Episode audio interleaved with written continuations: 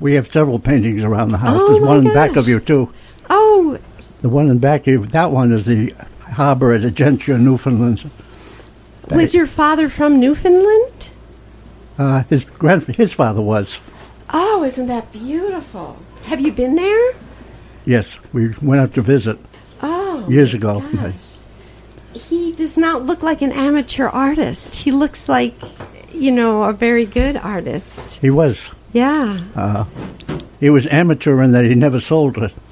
He did it for Mhm. love. That's the root word. He'd give, it, he'd give a picture away, but he wouldn't sell it.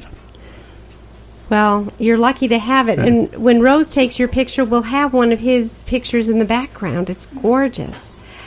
I just want to let our listeners know we are in a beautiful home at the corner of Old Stage Road and Maywood in Guilderland because Harold Greene has been gracious enough to invite us here.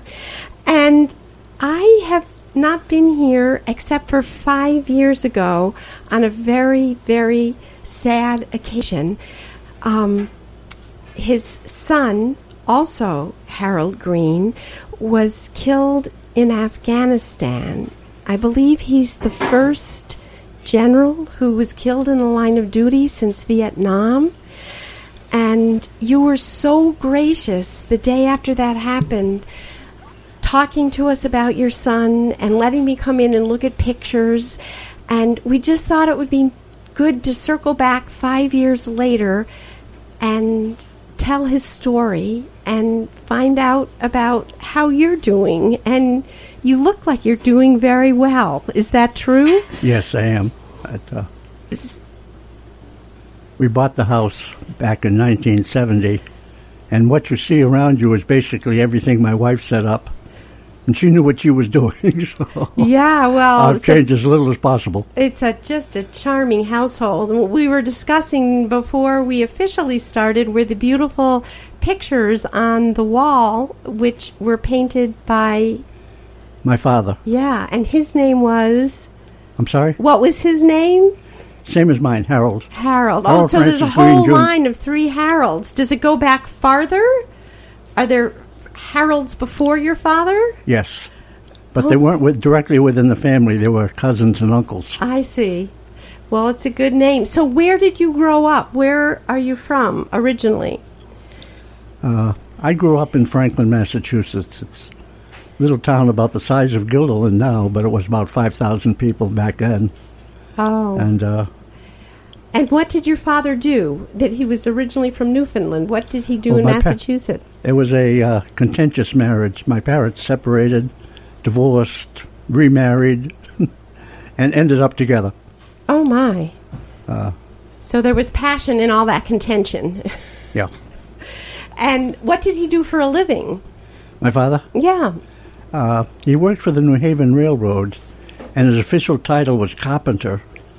But basically, they did any kind of repairs that were needed, whether it was metal or wood or whatever. And I see you retain a touch of that Massachusetts accent with the R's, the carpenter and whatever, which is charming. To give you the location, if you look at a map, Rhode Island comes to a corner about 25 miles from Boston. Uh huh. Franklin is right at that corner. Oh wow!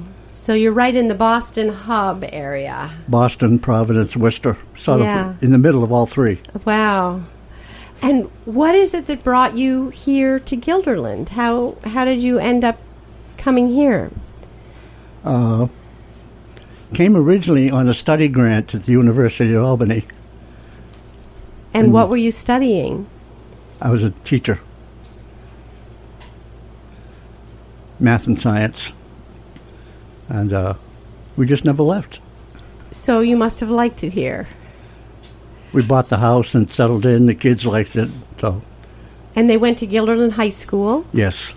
And I know um, if we could just kind of walk through the story of your son Harold's life, I think people would really like to hear about it. I know five years ago you said right from the very beginning of his life, when he was a baby in the hospital, that um, he was someone that would not be fed on a schedule. Do you want to just tell us a little about that? Uh, that is true. Uh, he had a schedule, but it was his own. Mm-hmm. The hospital was Boston Lying In, which was the Harvard teaching hospital at the time. Mm-hmm. And they had a four-hour schedule for babies. And it worked beautiful for for most of them. Uh, Harold's schedule was about three hours and twenty minutes. So they either put up with forty minutes of howling baby, or tried to find some way to adapt. So in effect, I tell people that he trained the staff within three days, which was true. He did, but So he was kind of a natural born uh, somebody who set the course right from the time he was born. that's that's one way of putting it. Yes. Yeah. Well, tell us a little about his growing up years. I remember you said he built kind of a neighborhood himself in the backyard.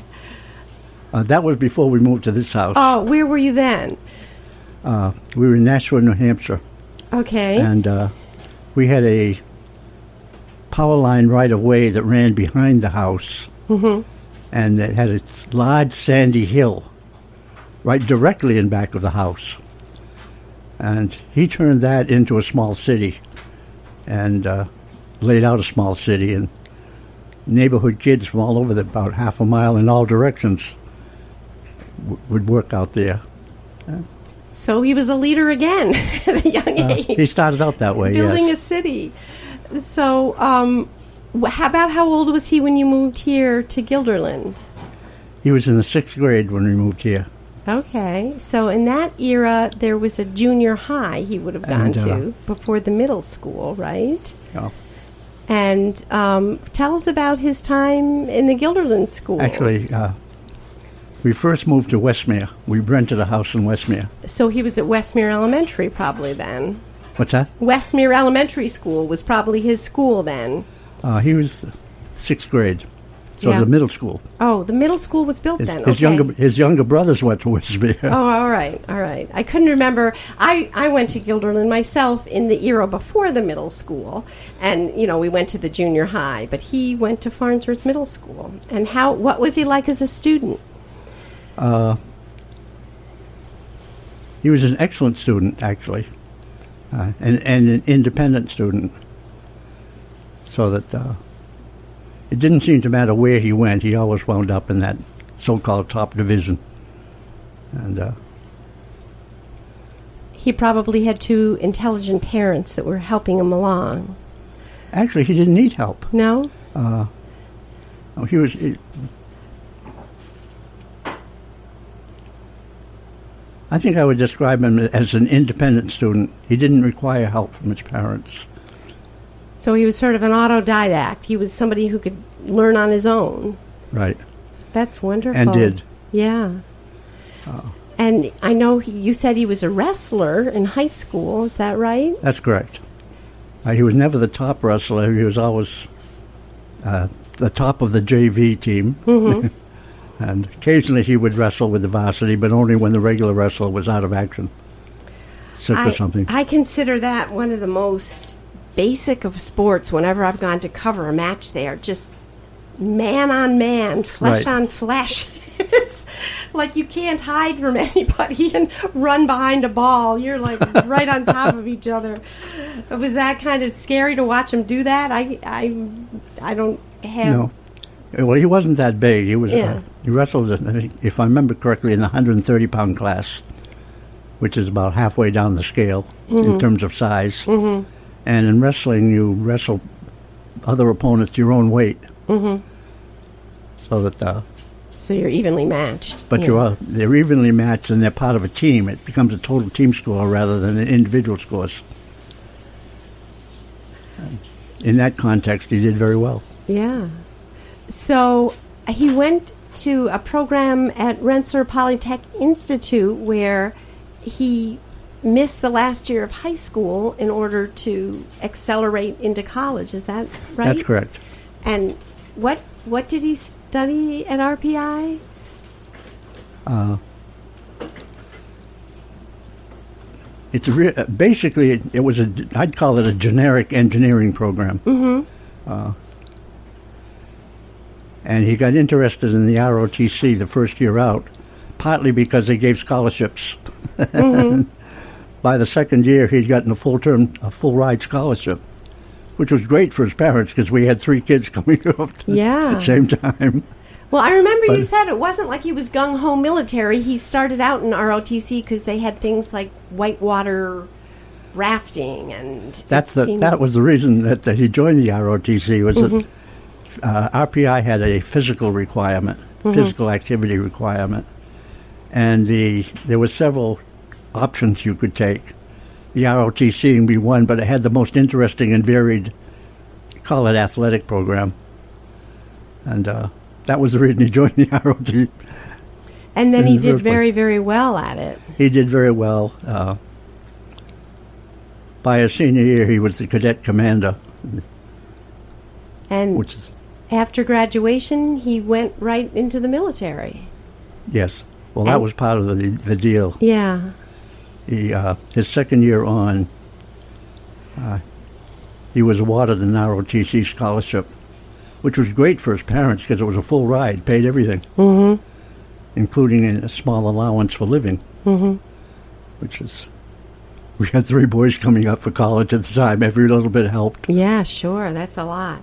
And so, t- just kind of tell us the arc of his military career. Um, how did that unfold? It did not start off that well because he had an uh, operating mode which tended to work with his people rather than the military structure where you give orders and uh, evaluate people on how well they're followed. You literally as given. Uh, I describe it that way because I had some problems in that vein myself. Oh, because you were in the military also. for a short period, yes. Yeah. Uh, so he wasn't like a top-down kind of guy. He was somebody who liked to work with people, With people, as colleagues. And I'm glad you described it that way because it fits perfectly. Uh, and in, in some of his early years, his evaluation showed that. Mm-hmm. But at the same time, even though he was not doing it as uh, defined by military standards, typically, he was getting results. Mm-hmm. And he was given credit for that, even though his evaluations were almost split. How he handled personnel was not so good. Results high. Isn't that something? And So some people could see the effect of it, and other people couldn't. They were split on I'm sorry, I'm having trouble. You were saying how the evaluations were split, and I think that's interesting. He was getting Yeah. the results, although he wasn't following the Right. correct procedure. that's a good way to put it. Yes, So, but he must have overcome that to have risen up the ranks as far as he did. I mean, Well, I have to give the military some credit for this because I think they were giving them credit for the results, okay. even though some of, some of the over evaluations had some notations on them that Yeah. raised questions. And then in the course of his service, he fell in love and got married to a woman who was also in the military That's correct. and had children and, They had two kids, Yeah. a boy and a girl. a very full and happy life. Uh, interestingly enough, the boy is now a captain in his own right in the military. Oh my goodness. Became a West Point graduate. Oh, good for him. So, And, uh, if it's not too painful, if you could tell us what happened during that trip to Afghanistan. Afghanistan was kind of a rough situation for the United States Mm-hmm. in that we were promoting a form of government that had never been used in that area, that whole piece of A- Asia, Mm-hmm. and uh, was in, misinterpreted both by the people who were participating in it and the opposition. Uh, so it, uh, for him, the assignment was as much educational, trying to help the Afghans adapt to a form of government that was not familiar to them, and uh, showing re- necessary results at the same time. And he was getting the results too, surprisingly enough.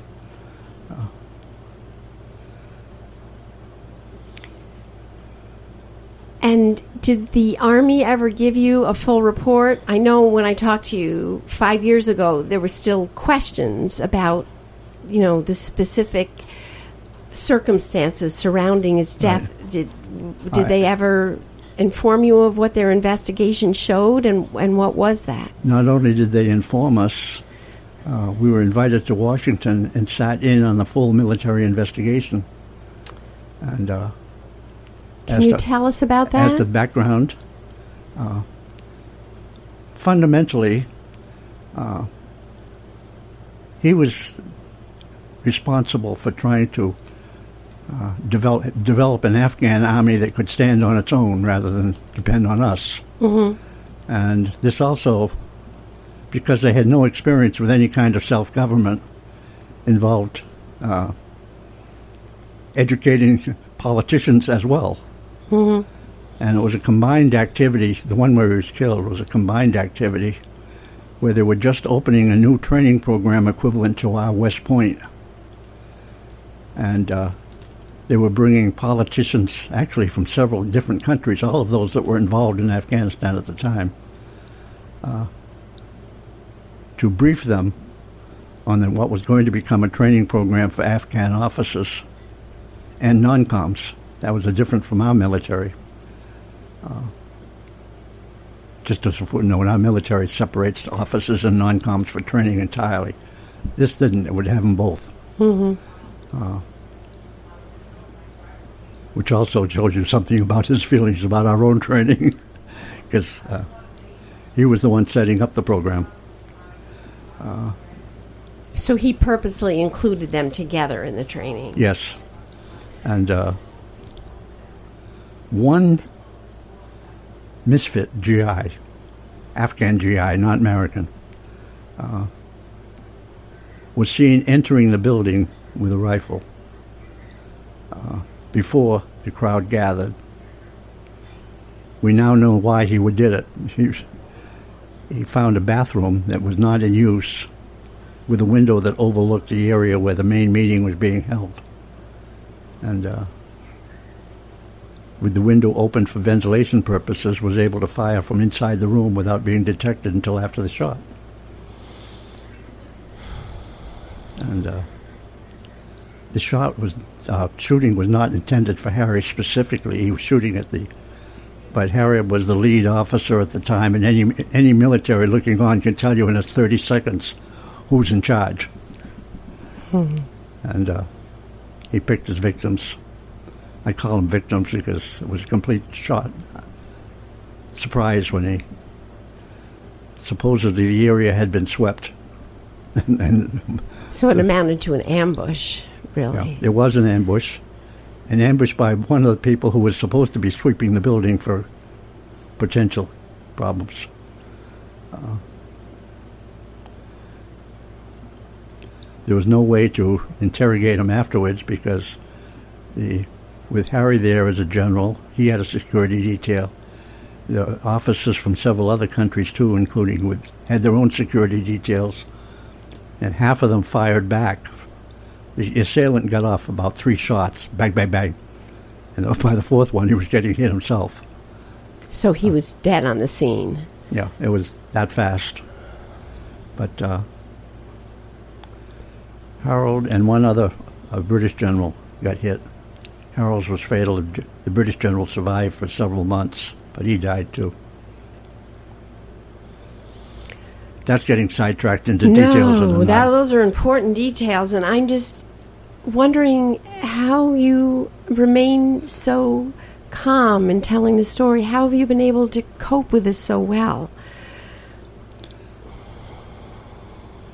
I'm not so sure that my coping with it is the best way to describe it. When you put, you know the circumstances when you put the uniform on. And I was in the army myself for a while, short while. Uh, it's just one of the things you accept, and you know it. It hit when it, it happened. Uh, but we knew the possibility was there. and So, do you worry about it like now with your grandson? Is it something that's always on your mind, or is it something you're able to put in perspective as his choice for a career. It's something you put in perspective. It's uh, we are all on this planet for a short period. We can't always dictate when our piece of it will occur. Uh, I know maybe the fact that I was in the army myself for a short period at the end of World War II had Well, you, you knew it.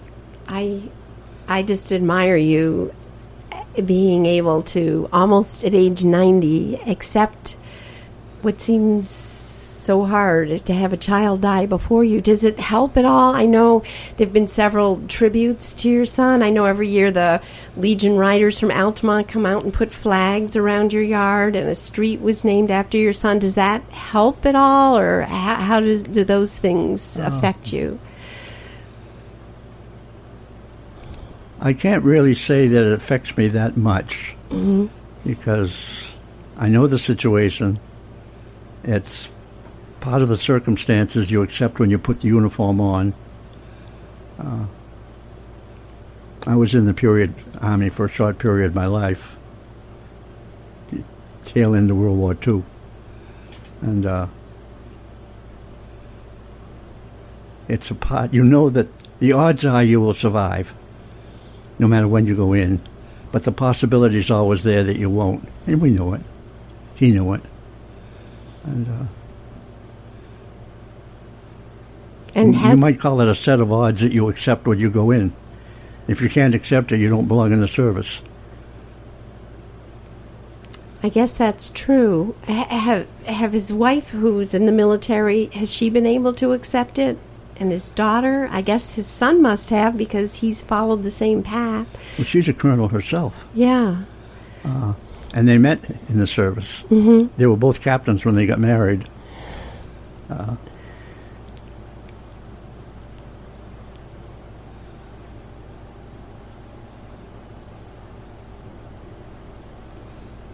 Sue probably followed a more formal military career than he did. Uh, she's from a military family. hmm And uh, her father was a lieutenant colonel, and they moved from base to base as a, when she was growing up. So was, there were no surprises for her when, That was her way of life. yeah, Yeah. And I guess for her son now, too. right. He's a West Point grad. Yeah. Wow. Well, I thank you for sharing um, these thoughts. Is there anything important? I'm sure there's a lot that we haven't been able to touch on, but do you have any closing thoughts for people or anything you'd like to leave our listeners with?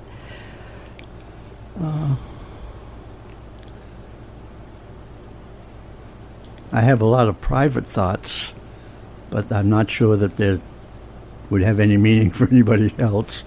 Uh, I remember our oldest son growing up. He's something of a character. I can laugh at it every once in a while, but uh, You mean remembering some of the things that he did when he was a kid? right. Yeah.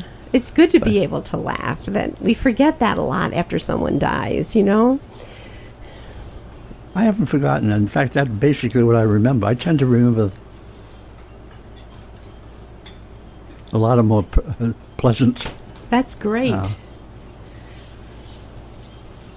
and in many ways, he was lucky. He didn't suffer at all. He was killed almost immediately with the first shot that hit him. Uh, and having served in the army and watched a few people hurt,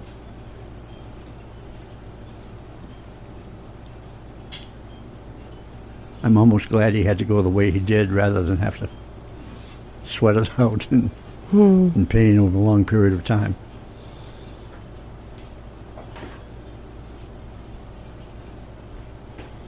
And his family, they not only accepted it, I think you know already that his son's in the military also, West Point graduate, and that uh, Sue was a retired colonel. So they still have military connections. In fact, what did I do with it?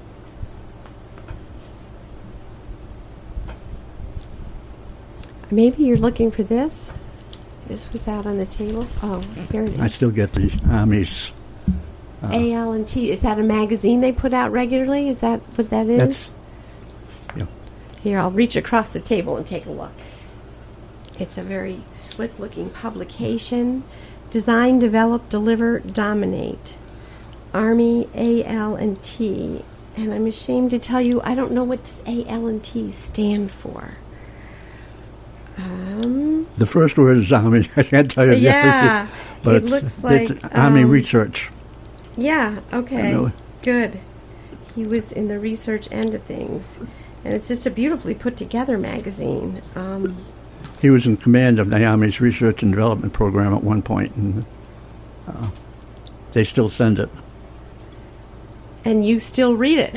I read it. Yes. I'm putting on my glasses to see see the fine print on. I just am hoping I can see what that stands for. Logistics and technology. Acquisition, logistics, and technology. So that was his field, AL and T. Oh. Thank you. Uh, basically, he was uh, his final assignments were on developing, improving Army performance, no matter where it fell. That meant equipment, training techniques, all of it. Yeah, I guess the Army, like everything else these days, has to be on the cutting edge of technology because it's constantly changing. That's correct. And that's a good place for someone with a brain like his that was able to do that. Liter- literally, that's correct. That's Mm. the way it is. Yeah. Well, thank you so much. I really appreciate this.